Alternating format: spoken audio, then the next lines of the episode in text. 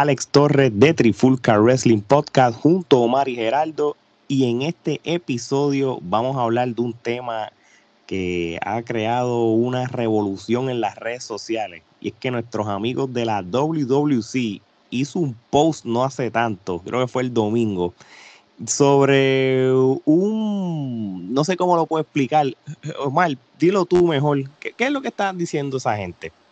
Pues mira, la empresa legendaria de lucha libre en Puerto Rico, WWC, puso el domingo en su página de Facebook un post que decía, según ellos, los mejores luchadores rudos puertorriqueños destacados según sus respectivas épocas. Ellos pusieron a Barrabá en los 70, a Chiquistal en los 80, Rico Suave en los, perdón, Chiquistal en los 80, Rico Suave en los 90, Sabio Vega en los 2000 y Gilbert en el 2010 en adelante ellos dijeron que utilizaron unos criterios, ¿verdad? Para, para catalogar a estos luchadores que mencioné. Ellos dijeron que utilizaron estos criterios. Ataques sorprendentes a sus oponentes. Luchas memorables. Feudos memorables. Éxito por un tiempo estable en una promoción o un territorio. Legado e impacto en la industria. Y el final del post decía, y voy a citarlo exactamente como lo dijeron Déjanos saber si concuerdas con la selección o tienes una opinión diferente. Y en base a eso, pues ya tú sabes, nosotros decimos hacer este episodio porque tenemos que hablarlo. Sí, este, yo creo que obviamente aquí se va a hablar de, de ciertas épocas y ciertos años y ciertos luchadores, pero yo creo que el denominador común es que en toda esta lista no hubo un luchador en específico y es Rey González. Ese, ese, ese, es el denominador común. Pero de eso vamos a hablar entonces ahorita. Los, comentarios de la, de la, gente del post que nosotros los leímos, eso era lo más, lo más que se quejaban, era que faltaba Rey González, el Culeayala, el Bronco. No es verdad, es verdad. So, Gerardo, tú que, que, tienes hasta mejor memoria de, de, de, listas de luchadores y todo, si nosotros vamos a empezar, por ejemplo, este, vamos a hablar de los 70, por ejemplo, que ahí que ponen a Barrabás, ¿verdad? Barrabás está bien. Yo creo que no hay argumento con Barrabás. Este, pero entonces, ¿qué, qué, tal los 80, Gerardo? ¿Cómo, ¿Cómo tú ves la cosa? ¿Chiquistal se queda sembrado ahí o también tenemos que hacer menciones honoríficas? Bueno, definitivamente si hablamos de los 80, pues hay una serie de rudos que este, marcaron eh, esa década, ¿no? Este, podemos mencionar a Hércules Ayala, que como mencionó Omar, mucha gente este, mencionó en las respuestas del post. Este, podrías este, mencionar al Sadistic Strong, que a pesar de que no es de no es puertorriqueño, pues tuvo una corrida significativa en la década de los 80. Este, Rambo Ronstar, los Pastores de Nueva Zelanda, eh, Manny Fernández, eh, que si, si tomamos en consideración feudos memorables, ataques sorprendentes, pues este... ¿Qué ataque? O sea, eh, este, eh, podemos entonces este, utilizar eh, otros luchadores que uno deberían ser parte, claro. Este, el objetivo era escoger un solo luchador que dominó esa década. En mi opinión personal, la única década en la que tú podrías determinar que un luchador dominó eh, así sin ninguna duda alguna sería los 80 porque Chiqui Star realmente era como el que traía a, los oponentes de Carlos Colón, ¿no? Porque Rambo Ronstar, este, el Sadistic Ox Baker, Ox Baker, eh, Stan, Hansen, todos esos este, oponentes que venían de afuera, pues venían a través de, de Chiquistar. Y entonces Chiquistar, pues, era el micrófono, o sea, era el que establecía las promos, eh, era el que realmente creaba esa expectativa, ¿no? Porque él era el que vendía al, al, oponente como que, mira, yo, este viene a destruir a Carlos Colón. ¿Sabes? Eso, en, en términos de, de la lista, con, el uni, con la única parte de la lista con yo concuerdo es que Chiqui Star sí dominó los 80, pero las otras décadas, pues hay otros luchadores que, podrían tomarse en consideración de que no necesariamente los que ellos escogieron dominaron esa década. Yo tengo un comentario de eso cuando, cuando termine, dale tu reacción. Fíjate, dilo tú primero, por si acaso tú y yo a veces tenemos la suerte que tenemos los mismos pensamientos, o dilo tú primero, por si acaso pues mira, O, ahorita volvemos y tocamos los 70 para decirle unos datos de los 70, pero vamos a hablar, ya que estamos hablando de los 80, mira lo que pasa. Chiquiestal en el 1985 fue que se volvió rudo cuando traicionó al Invader en ese momento. En el 85 nació el Sport Shop, en el 86 fue el feudo memorable con Carlos Colón y en el 87 con el Invader. Después de que había tenido ya con el Invader uno en el 85. Entonces, yo no puedo poner a Chiquiestal solamente en los 80 cuando Chiquiestal entró a mitad de la década de los 80. Tú sabes, él no empezó en, en 1980, él empezó en el 85. No puedo dejar afuera a Hércules Ayala, que en el 87, del 87 al 89, tuvo unos feudos con Carlos Colón que rompieron esquemas. Incluso el famoso video este de cuando estaban las premiaciones de todos los luchadores y Hércules Ayala empuja hasta la esposa de Carlos Colón y lo ataca allí. Las luchas con fuego con Carlos Colón y todas las demás luchas que él tuvo. El ángulo, de la, el, ángulo ese del acuartelamiento del ejército de la justicia, este, también, como parecía como un, juicio. ¿Por qué, tú no, ¿Por qué tú no nos ayudaste aquí cuando, cuando pasó? Cuando te este necesitábamos, exacto. Sí, eso, ¿cómo olvidar eso? El Ayala está en, del 87 al 89, o sea que si vamos a darle a alguien los 80, se lo tenemos que dar a, a Chiquiestal con el Ayala este, de la mano. Tú sabes, Chiquiestal obviamente fue una figura un poco más grande y más tuvo más presencia por el micrófono y la sección que tenía. Pero el Culejayala dejó un legado en esos años, que fueron pocos, dejó un legado. Y virando para atrás para los 70, que habíamos mencionado a Barrabás, algo importante. Barrabás comenzó en Capitol en 1973, pero él era el rayo de Bayamón. Él vino después, como en el 74 al final, a volverse rudo. Y en el 75, ya para ese momento, él era uno de los rudos más importantes de la empresa. ¿Qué tan importante era Barrabás como rudo? Él hizo pareja con el rebelde loco, un luchador mexicano, para enfrentarse a Carlos Colón y al famoso luchador mexicano, la leyenda El Santo Enmascarado de Plata. Ellos salieron en la filmación de lo que fue la película de El Santo, La Noche de San Juan. O sea que en el 75 es que Barrabás era el top heel, a tal nivel de que lo utilizaron como contraparte en una película. Era la contraparte de Carlos Colón que siempre era el babyface número uno de Puerto Rico. No, no, claro. Y, obviamente hubo otros rudos en los 70, como Huracán Castillo Padre, tú sabes, era el enciclopedia de la lucha libre, era como un rudo más natural, o sea, por, la condición física y todo. Y la figura, tenía una figura cabrona.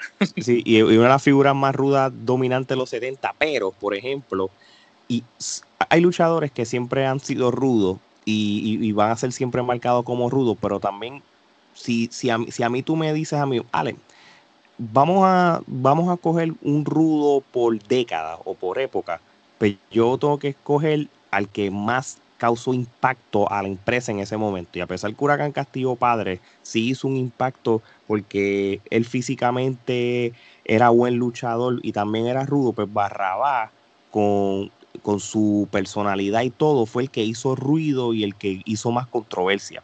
¿Qué pasa? Si ahora vamos entonces para los 80 de nuevo y, yo pongo a Chiquistal y tengo a Hércules allá a la final de los 80, Chiquistal lo que tenía peculiar era, sí, él era luchador y todo, pero el hecho de que él era rudo por el micrófono, la manera que lo ofendía a, a los del ejército de la justicia y ser él el como que la persona que se encargaba de traerte todo rudo, americano o de cualquier otro país para tratar de destruir a Carlos Colón. Y después, prácticamente, el Chiqui Star Sport Shop es prácticamente algo que, que nunca se había visto en Puerto Rico y, y obviamente después de ahí, pues existieron los cafés del milenio, existieron... Fue la mamá de, vamos a decirlo así, fue la mamá de las secciones. Después del Chiqui Star Sport Shop fue que salió el Paredón de la Muerte, la Escuelita del Profe y todo ese montón de otras secciones. El tocotón. No, el tocotón, y, el café del milenio, la chelcha del bacano, todo. No, y, si, y si nos vamos a la época de ahora, el malecón de, Rodrigo, o sea que sí. Exacto. prácticamente nació de ahí. So, los 80 yo todavía sigo diciendo que por que todavía Chiquistar, por lo menos por, por, por no por mucho de distancia, todavía sigue siendo el rudo más importante de los 80. Ahí se la toqué a la, a la WWC cuando hizo el reportaje, ¿verdad? Ahora bien, yo creo que la parte de los 90 y los 2000 es donde prácticamente hay que cuestionar muchas cosas, ¿entiendes? Porque ellos mencionaron que los 90 fue Rico Suave. Yo no tengo ningún problema con Rico Suave. Él era un buen rudo y todo. Pero a pesar de que Rey González se hizo rudo a finales de los 90, yo creo que dos, esos dos años hizo un impacto que no hizo ningún luchador en toda esa época. Y yo pienso que yo creo que sin, sin duda alguna yo le daría los 90 completos a él, aunque hayan sido dos años. No sé qué piensas ahí, este Gerardo. Pues mira, este, si nos dejamos llevar por las cosas que ellos dicen que tomaron en consideración para escoger a Rico Suave, a mí me parece, eh, y esto es mi opinión personal, ¿no? O sea, eh, eh, pueden diferir. A mí me parece que, que, los feudos, este, bueno, para mí el feudo más significativo del, de los años 90 fue cuando Rey González le escupió la cara a Carlos Colón. Ese, es, lo más importante de, toda la historia de la lucha Eso es lo más, lo más importante porque realmente a Rey González siempre lo habían vendido como que, ah, mira, este va a ser el, el, el sucesor de Carlos Colón y, el, y lo ponían con las peliculitas estas, con la música y todo. Con la familia. Con la familia, la, finca, todo. Y tú decías, ah, mira, coño, este tipo va a ser el próximo Carlos Colón, tú me entiendes. Y nadie, ¿sabes? Y el que te diga lo contrario te miente, porque nadie en ese momento esperaba ese cambio. que Rey González fuera a ser rudo, porque es que lo hicieron, eh, ahí se la tengo Y que, iba a ser tan bueno en el micrófono, porque vamos a ser honestos, Rey González de técnico era excelente y, pero Rey González no era la mejor promo de técnico. Cuando se viró a Rudo fue que todo el mundo dijo, wow, todo e esto tenía.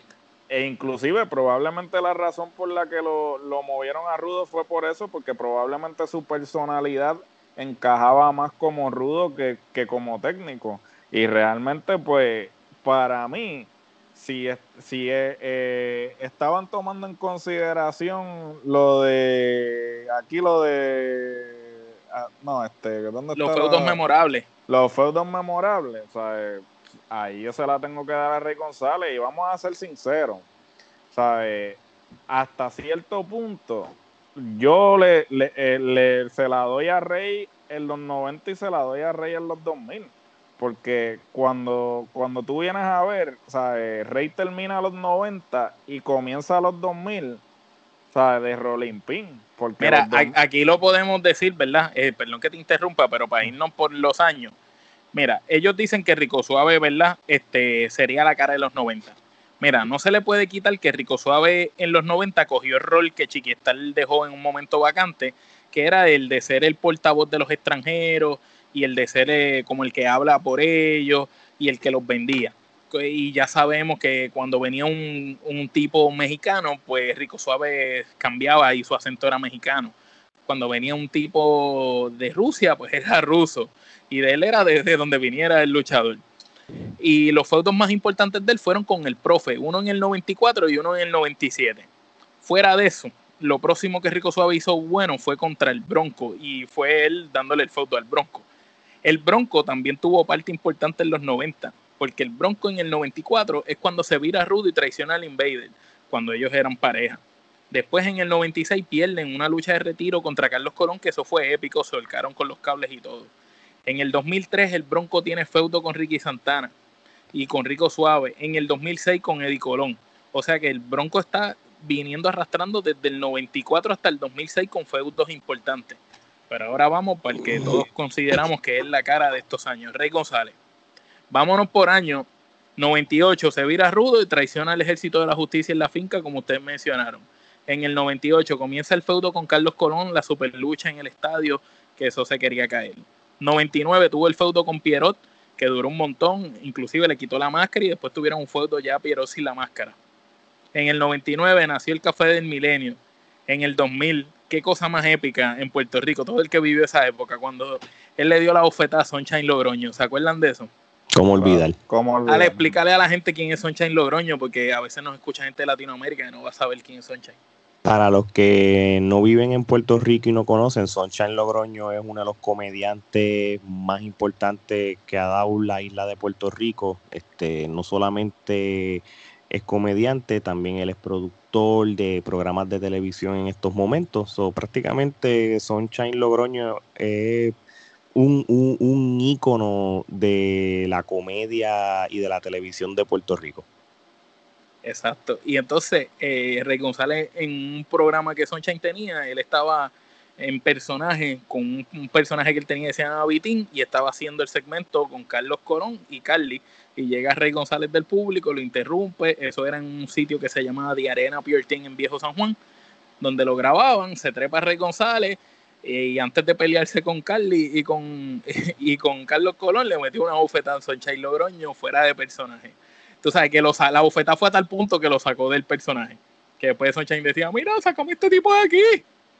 Sí, no. Eso pues eh, este salió en las noticias, en los periódicos, este y dicho sea de paso, todavía para esos tiempos se, se protegía mucho el kayfabe, so, posiblemente esto se sabía que iba a pasar, pero se respetaba tanto en Puerto Rico de que el kayfabe, que la lucha libre era real en todo, que, que esto hizo noticia en Puerto Rico como si esto hubiera sido real. Pudo ser que había sido real, pero en aquellos momentos pues, el kayfabe era protegido.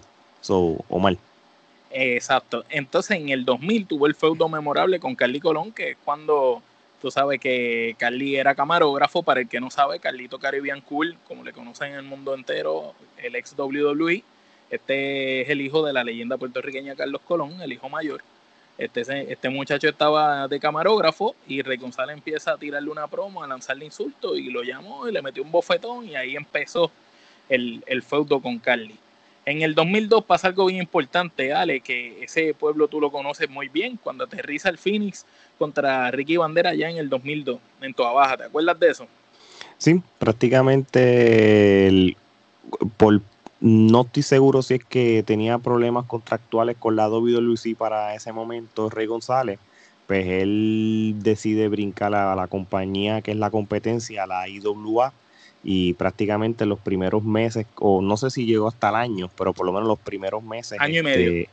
Año y medio, mira para allá. Él usó una máscara como el Rey Phoenix, este, que cuando él se quitó la máscara, aquello se quería caer. Pero durante ese año y medio con máscara era malo y tuvo la famosa lucha del siglo contra Ricky Bandera, que es la lucha que, que Ricky Bandera en entre entrevistas pues habló que fue bajo una tormenta de lluvia y el resto es historia. So, fue uno de los momentos más memorables, él como rudo, tú sabes, Omar. En el 2004 en IWA hizo La Familia nuevamente y después eh, vino el ángulo de Capitol Sport. Gerardo, ¿te acuerdas del ángulo de Capitol Sport? Que eso fue algo Claro. importante en la IWA.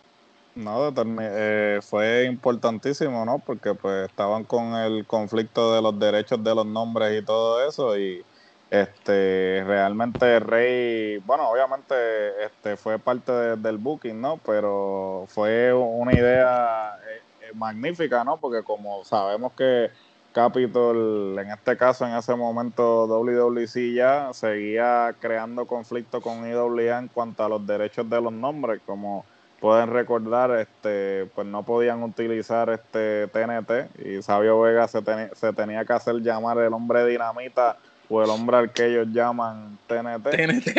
Este, y pues realmente sí, tremendo ángulo y este, básicamente troleándose a, a, a la WWC, a la Capitol, ¿no? como la gerencia, se troleaban a la gerencia, lo que hacía Sí. la gerencia.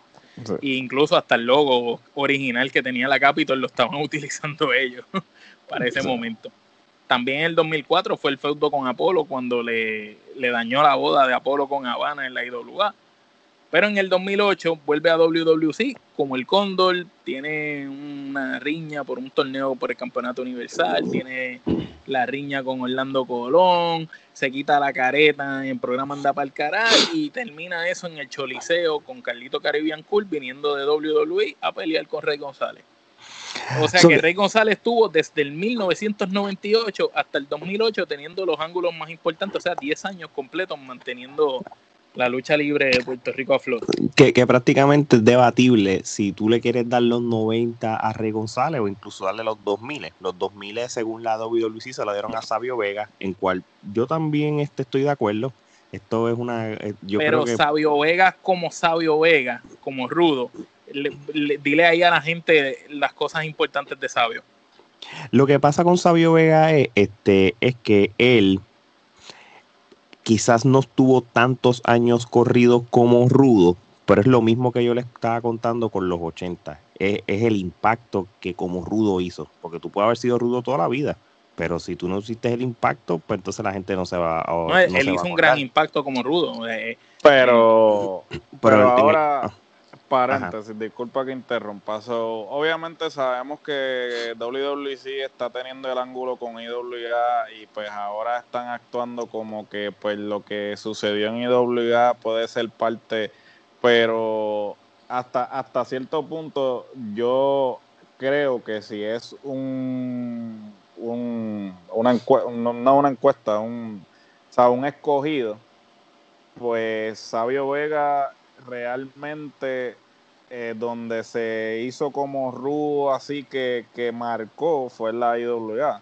Entonces, si, está, si es algo patrocinado por WWC, pues entonces eh, eh, el adjudicarle la década a Sabio Vega ciertamente le está restando mérito a cualquiera de los rudos que estuviesen en ese momento en la empresa, porque es como, digamos, en este caso WWE, eh, decir que, por ejemplo, Rick, bueno, no, ese ejemplo no, no aplica porque pues ya WCW le pertenece a WWE, pero es, es, como que ellos reconocer que la otra empresa, este, por ejemplo... acuérdate que lo están haciendo ahora porque ellos están haciendo negocio.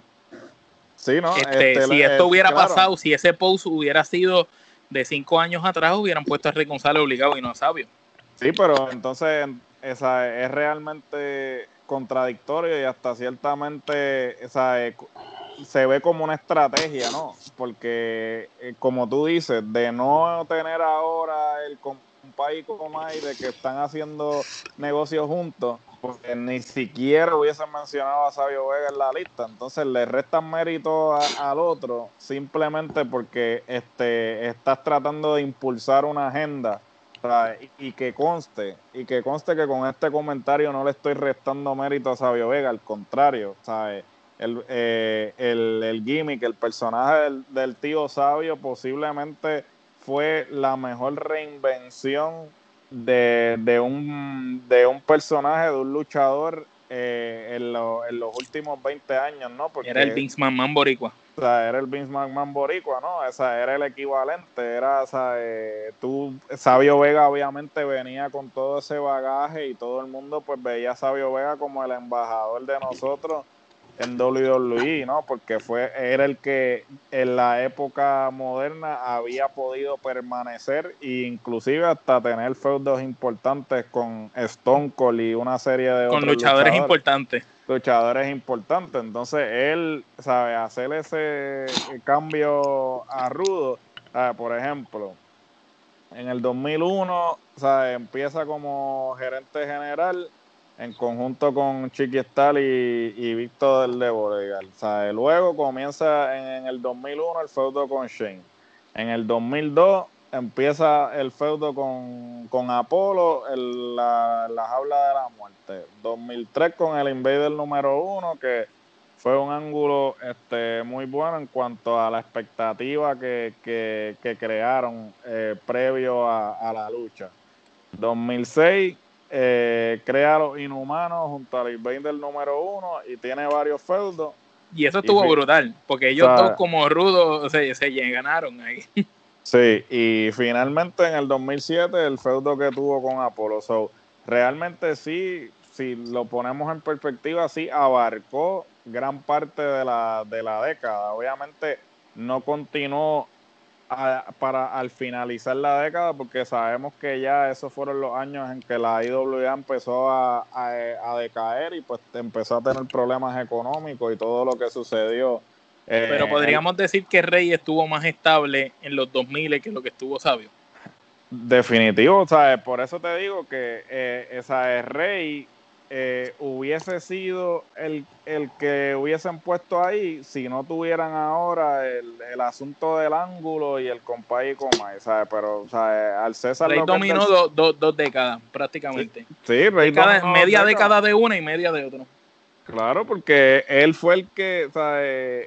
marcó la pauta, ¿sabes? Los feudos más importantes eh, los tuvo Rey González, ¿sabes? en términos de los que en Capitol. Luego entonces. Y en la IWA también. Se fue a la IWA y fue uno, o sea, el feudo más importante eh, de esa época eh, fue ese, porque la, la expectativa, ¿sabes? Porque era un secreto a voces, todo el mundo lo sabía, pero de la manera en que lo, lo ejecutaron, quedó. Y cuando se quitó la careta, que, que eso esa cancha se quería caer. Sí, sí, no, o sea, o sea fue, eh, fue eh, realmente una época en la que la gente que estaba haciendo el booking sabía lo que estaba haciendo. Yo, yo me atrevo a decirle que para hacerlo entonces más justo, yo hubiera hecho entonces 90 con 2000 juntos solamente por tener a Sabio Vega y a Rey González en, la lista. Yo haría esa, esa, esa, esa fusión.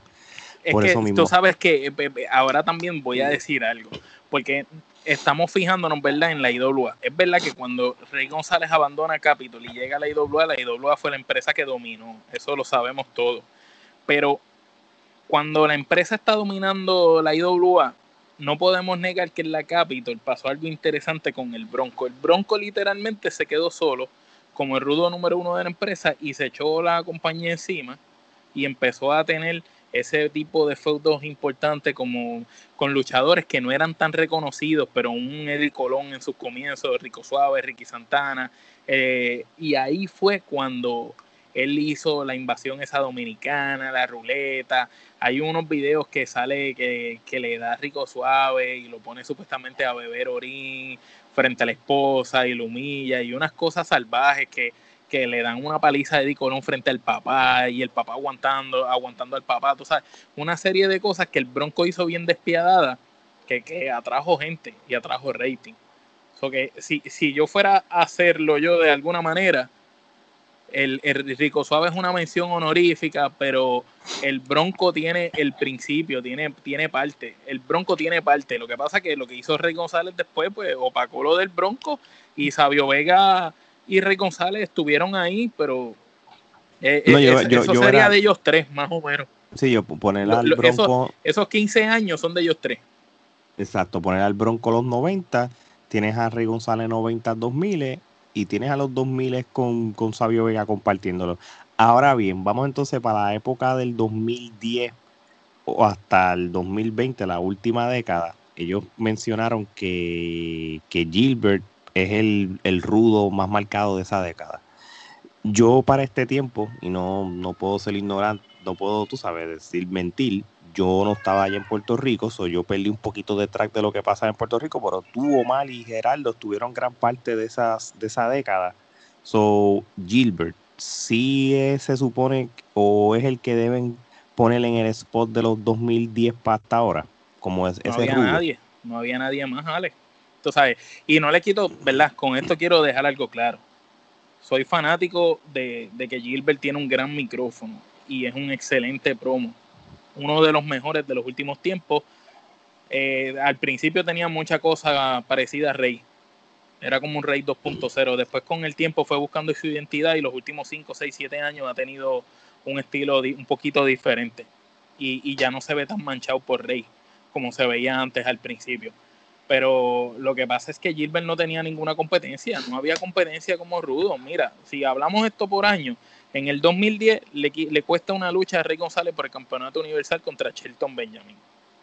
Nace la opinión de Gilbert, que eso causó estrago porque este hombre sentó a todas las leyendas, al Invader 3, al Invader 4, que era Maelo Vuelta, el hermano del 1, y le fue dando palizas a todo el mundo hasta llegar al 2011 a un feudo con el Invader que el Invader venía estando retirado desde sus tiempos en IWA, como desde el 2007 o 2008, creo que fue su última lucha cuando él se retiró y volvió al 2011 a luchar con Gilbert, dio una gran pelea y ahí el Invader cogió como que otro aire. En el 2012 tuvo feudo con Rey González, en el 2013 aniversario 40, Rey Phoenix, que era Rey González, contra Super Phoenix, que era Gilbert. En el 2014, el primer feudo con Chicano. En el 2015 llega a la WWL y le da una paliza a Apolo en la casa de la familia en Ponce, que eso quedó brutal. 2016, segundo feudo con Chicano, que este yo me lo disfruté porque el morbo quedó brutal, le destruyó un carro que Chicano le había comprado a la hija y vendieron el video a tal punto que quedó demasiado. No sé si ustedes se acuerdan de ese promo que venía Gilbert y se bajaba de una guagua y le entraba. Un carrito de juguetes. Sí, y, y, le destrozó. Primero se baja con un cuartón y le destroza un carro viejo que Chicano había comprado para la hija de él.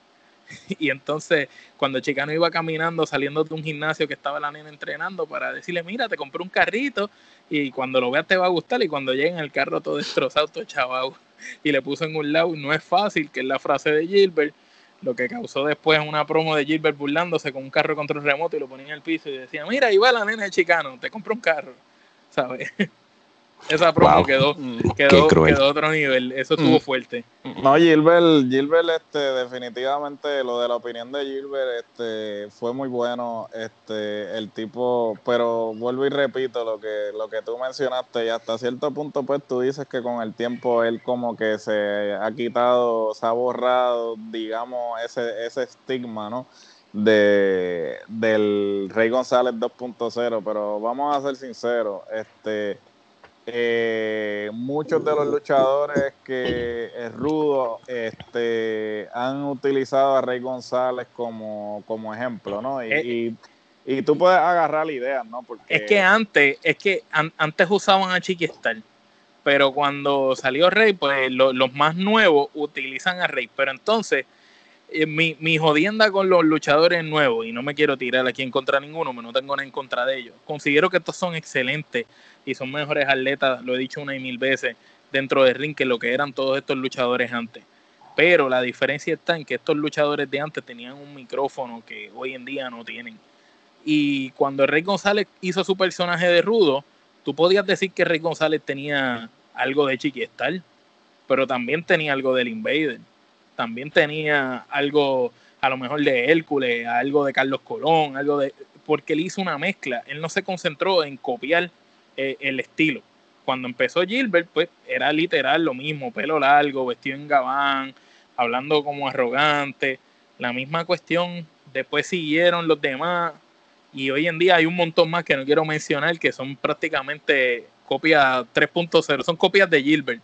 Gilbert era copia de Rey y estos son copias de Gilbert. Sí, copia de Carbón. Y entonces, mira, o sea, eh, hay una cosa, o sea, tú para, o sea, y esto lo, y esto lo ha dicho, esto no lo digo yo, sea, porque tú podrás decir entonces, ah, mira, este está hablando y este no es parte de la industria. Esto no lo estoy diciendo yo, esto lo está, esto lo ha dicho Steve Rhodes, lo ha dicho Macho Man, lo ha dicho los mejores, los mejores promos en la lucha libre lo han dicho la única forma en que tú vas a mejorar este, tus promos es viendo otros promos.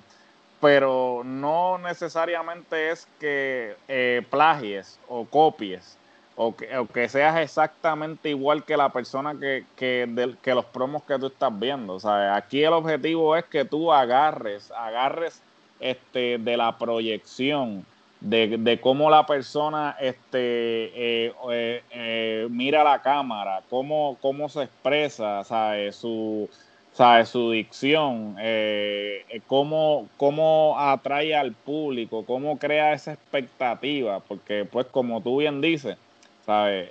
en, la, en la generación actual, ¿sabe? hay unos atletas, porque mira, son, son ¿sabe? unos super atletas en lo que respecta a al aspecto técnico, pero en lo que respecta al micrófono, pues no tienen, ¿sabes? Porque no es hasta que la persona va a la cancha a ver la lucha que dicen, oye, mira, este tipo, ¿sabes? Vale la pena, ¿sabes? Pero no tienen algo que te venda esa lucha. Por eso, ¿sabes? Porque si, si tú me dices a mí que si, sea, si tú no vas a la cartelera del fin de semana, pues primero que eh, antes los programas eh, del fin de semana, pues claramente estaban orientados a crear la expectativa para que la gente fuera a la cartelera. Ciertamente eso se ha perdido porque este el único que tiene un programa de televisión este es, es WWC. Sin embargo, pues hay otras empresas que han sabido utilizar las redes sociales y, la, y las diferentes plataformas disponibles para crear esos ángulos, como en el caso de la WWL, ahora actualmente la liga, que pues han utilizado la plataforma de YouTube para crear esa expectativa para que la audiencia vaya a las carteleras. Pero realmente no hay nadie que tú digas como que, ah, coño, voy a pagar 10, 12 dólares o lo que cueste la taquilla ahora para irlo a ver porque ese promo que acaba de dar y realmente el rudo, el rudo depende del promo.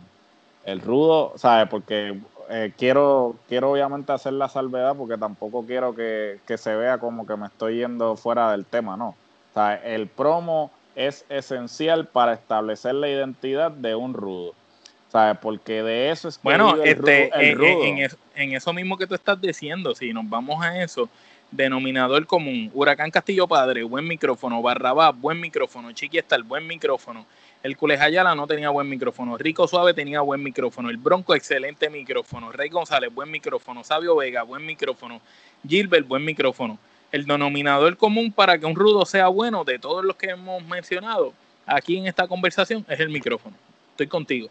Oficial, porque es que, es que de eso vive el rudo. O sea, el rudo, el rudo vive de, de boconear, de, de, de, incitar al técnico, porque el técnico puede ser el mejor técnico del mundo, pero si no tiene un rudo que lo haga lucir bien, ¿sabes? No, o sea, es, como Ric Flair.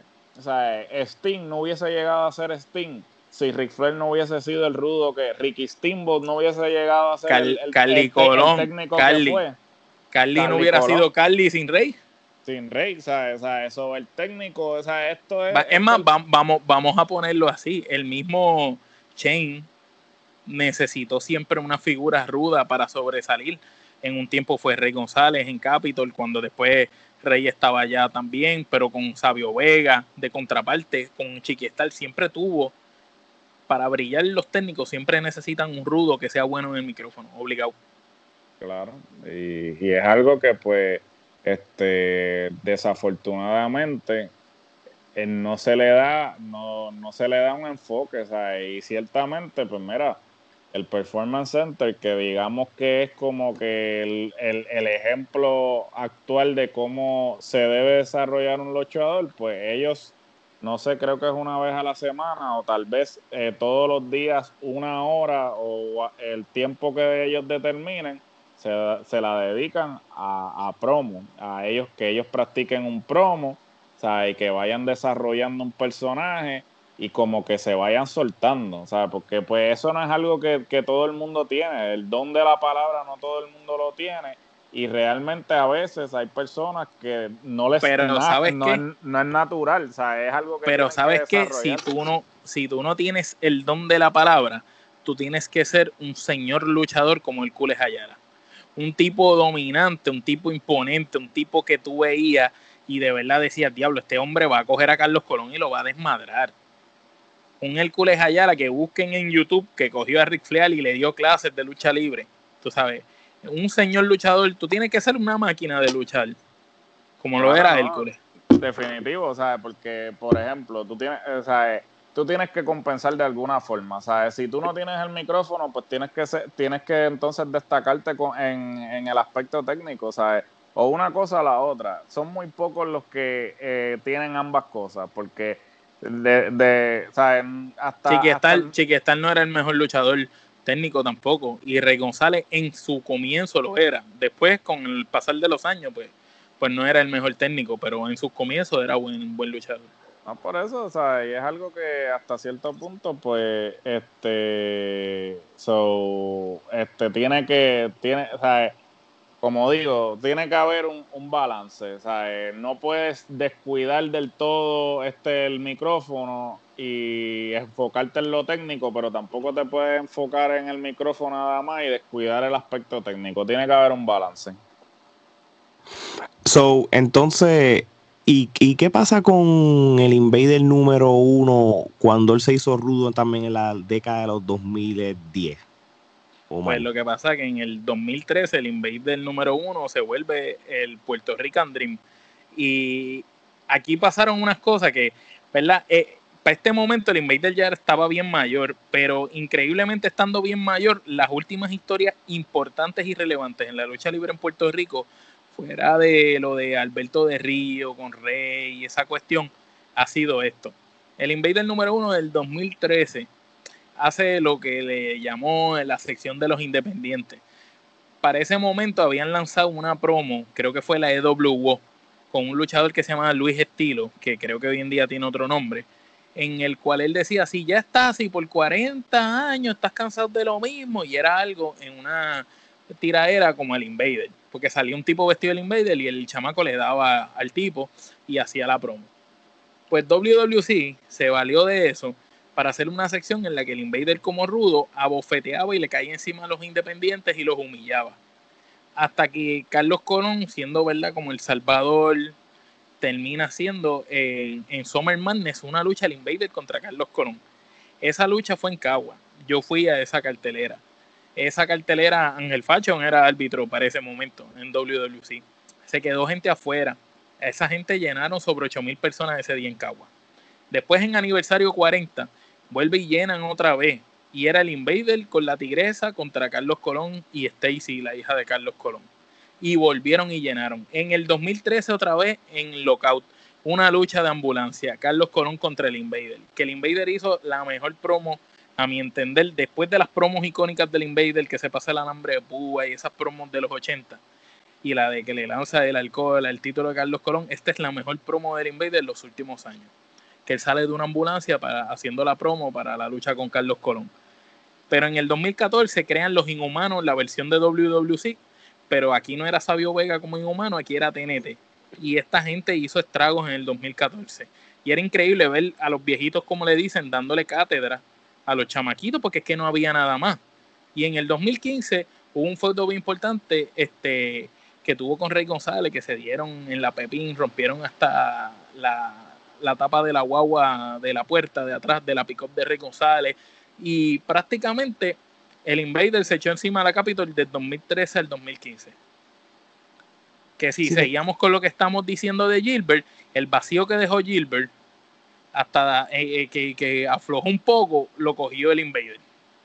Sí, y, y, eso es bueno decirlo porque si tú me preguntas a mí, yo viviendo en los Estados Unidos, por alguna razón yo sí vi clips y vi videos y escuché de gente diciendo, mira, este Invader se hizo rudo otra vez, tiene el, personaje del Puerto Rican Dream y todo, pero a todas estas yo no escuchaba nada de Gilbert. Volvemos a lo mismo, yo no viví en Puerto Rico, pero parece que el impacto que del Invader fue mayor. Fue, fue, pudo haber sido mayor, pero después que yo me puse a hacer el research sobre esos 10 años de Gilbert, sí, yo entiendo que Gilbert no está mal que hayan escogido entonces a Gilbert para la década de los 2010 hasta ahora mismo, porque ahora mismo él terminó el año creando el Dynasty junto a, a Eddie Colón Prácticamente, yo no sé si eso es un experimento creando el pase de batón para Eddie Colón que se vuelve en el rudo de la empresa. Pienso yo que como Eddie Colón es excelente luchador, pero no tiene nada de micrófono, pues este hombre lo está ayudando. Ok, y si vamos para ir cerrando, entonces vamos a entonces hacer el ranking según la trifulca. Los 70, se lo damos entonces a Barrabás como ellos dijeron yo lo comparto con Castillo Padre, mitad y mitad, mitad Castillo Padre y mitad Barrabás, porque Barrabás se volvió rudo grande en el 74 y duró hasta el 83, que incluso tuvo una lucha con Chiquiestal cuando Chiquiestal era técnico. O sea que, tendría que compartirlo entre, entre Castillo Padre y Barrabás. Que Castillo tampoco fue rudo toda la década de los 70, pero en parte de la década fue rudo. Y los 80, yo creo que entonces indiscutiblemente tiene que ser Chiquistal. Aunque el Cules allá le hizo ruido, pero Chiqui. Chiqui, pero el Cules tiene su mención, como tú dices, honorífica. Honorífica. Ahora, entonces vamos para los 90. Yo creo que los 90 y los 2000 es bien interesante. Yo creo que después de lo que estuviste explicando y todo, yo entiendo que los 90 debe ser del Bronco número uno. Porque si, porque la gente, y me incluyo a mí, de momento pueden pensar ah, y, perdón, eh, perdón que te interrumpa, vamos a dejar algo claro. Gerardo, tú también estás de acuerdo con lo que yo voy a decir. El Bronco número uno no es puertorriqueño, pero cuando tú hablas de luchadores rudos en Puerto Rico, hay que hablar del Bronco porque él literalmente era como si lo fuera. Claro, y donde se destacó fue en Puerto Rico, donde hizo mayor, eh, mayor parte de su carrera fue en Puerto Rico, eso sí, o sea, se cuenta como puertorriqueño. Sí, sí, yo, yo ¿Tú creo también estás de acuerdo, ¿verdad? Ah, no, no, no, eso no, eso no hay que discutirlo, eso es, yo creo que se cae la mata, yo estoy de acuerdo. So, entonces, si podemos hacer esa fusión de los 90 y los 2000, tenemos que estar conscientes de que el Bronco acaparó gran parte de la década. Rey González técnicamente lo que cogió fueron los últimos dos años de la década, pero el impacto fue tan grande que la gente lo asimila con los 90, pero después de la explicación... Increíblemente siendo, siendo raro, porque Rey González cuando pegó, pues, como tú lo estás diciendo, en el 98, y él estuvo hasta el 2008 como el duro, como el top. O sea, eso que él estuvo un poquito de allá, pero bastante de acá.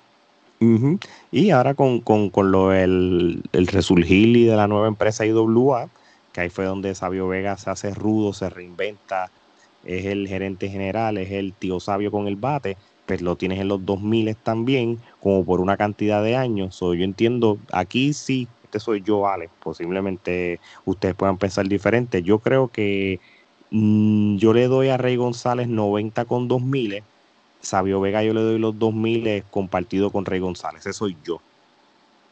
Fíjate, no, no, a mí, ah, ok. Eh, yo, le, como dije anteriormente, yo le doy los 90 a Rey y le doy los 2000 a Rey.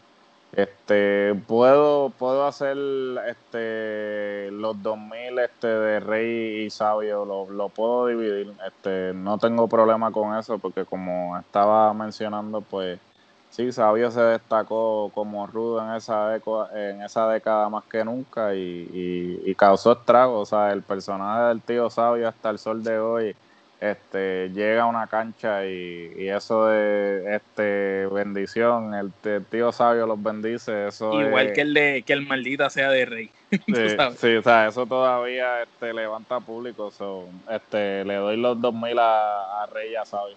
Omar pues yo haría lo mismo este los 90 este la primera parte se, se la divide el bronco la otra parte rey y Rey con Sabio en los 2000 porque pues prácticamente Sabio estuvo fuerte con el personaje de Tío Sabio hasta el 2007 y Rey González hasta el 2008 fue cuando estaba todavía en su momento. O sea, ya después del, del 2008 es que Rey empieza a caer y ahí empiezan los feudos esos con Carly Caribbean Cool como Rudo en Puerto Rico, viene Ricky Bandera, Polo, toda esta gente. No, ok, y entonces pues yo creo que entonces es bien difícil tumbar a Gilbert del 2010, a pesar de que hay varias menciones honoríficas, pero... Gilbert, pero el Invader como el Puerto Rican Dream, este, en esos dos o tres añitos que estuvo, este, gracias a Dios que no estuvo más, porque si no le hubiera quitado la década. Así mismo es, así mismo es. Oye, este, muy interesante este episodio y espero que la gente que tenga algún comentario o tenga su propio luchadores por época, que nos escriban en las redes sociales, en la Trifulca Wrestling Podcast en Facebook, Trifulca Wrestling Media en Instagram y en Twitter. Este, si en el mismo, si lo están escuchando por YouTube, debajo en los comentarios, digan su opinión sobre este tema. Este, este tema son de los temas que levantan pasiones. Hay dos cosas que levantan pasiones en Puerto Rico. La lucha libre y los 12 magníficos. Ah, Gerardo. Eso es así. y va a eh, seguir. Omar, este, dile a la gente qué es lo próximo en la semana de la Trifulca Wrestling Media. Bueno, mi gente, este, primero que nada, sigan viendo la entrevista del Mesías Ricky Bandera, la, la segunda parte, que estaba tremenda, tremenda esta entrevista. De verdad que aquí es donde Ricky dice por qué no estuvo en WWE y salen un montón de cosas más a la luz se lo aconsejo. De verdad que la entrevista estuvo a otro nivel, como decimos nosotros. Este, recuerden escuchar el, el Tommy Wrestling Show. También tenemos el Talking Smoke with the Blondes con los muchachos de Perú, los New Wave. Tenemos la sección de coleccionismo con Joey. Y esta semana también sale otra entrevista. ¿Cuál es la entrevista de esta semana? Sí, esta semana sale la entrevista de uno de los dueños de la empresa Colombia Pro Wrestling, una, una Javier Alejandro. Súper interesante con Javier Alejandro, este, para que conozcan la cultura de la lucha libre en Colombia y una empresa que es nueva. Los eventos, pero hace eventos grandes. Es nueva, pero los eventos son grandes. Es lo exacto. impresionante. para darle un ejemplo, luchadores de la talla como Carlitos Caribbean Cool, Oti Fernández, eh, JC Navarro, entre otros. Así que pendiente. Tommy Wrestling, que fue de árbitro para allá. Exactamente. Este, así que este, muy, muy, muy buen interesante y pendiente. Junio. Y, es una entrevista bien interesante porque es viéndolo desde otro punto de vista. Siempre entrevistamos luchadores. Esta vez estamos entrevistando un tipo que está atrás en la empresa un tipo que, es parte de, la empresa y, es muy interesante todas las cosas que nos dice y el trabajo también que ellos pasan, ¿verdad? Para poder llevar a cabo un evento y todo eso. Muy interesante. Así mismo es. Y este también tenemos para el mes de junio, próximamente vamos a tener de la CWA de Real Obi. le sigue después Luis Forza. So, este, y entre Siguen otros. un montón. Todo, por ahí viene ADM Green, también el vigilante directamente. Y, el mes de julio no se quiere para nada, porque en el mes de julio, ¿qué tenemos en el mes de julio? Bueno, tenemos una entrevista, posiblemente la entrevista más controversial en la historia de la Trifulca Wrestling Podcast, pero muy buena y lo tuvimos que dividir en dos partes. Denny Rivera de la Vuelta Podcast, este, y, lo obviamente sin censura. sin censura y sin filtro. Así que Comay va a tener que escuchar esta también. Bueno, gente, esto entonces sería todo. Así que, como siempre, me despido. Así que, Geraldo, este, ¿qué le vamos a decir a la gente, como siempre hacemos cuando nos vamos a ir? Pues ustedes saben, este, nunca olviden, como siempre les digo, cuando ustedes creen que tienen la respuesta, nosotros cambiamos las preguntas. ¿Oíste? Hasta la próxima.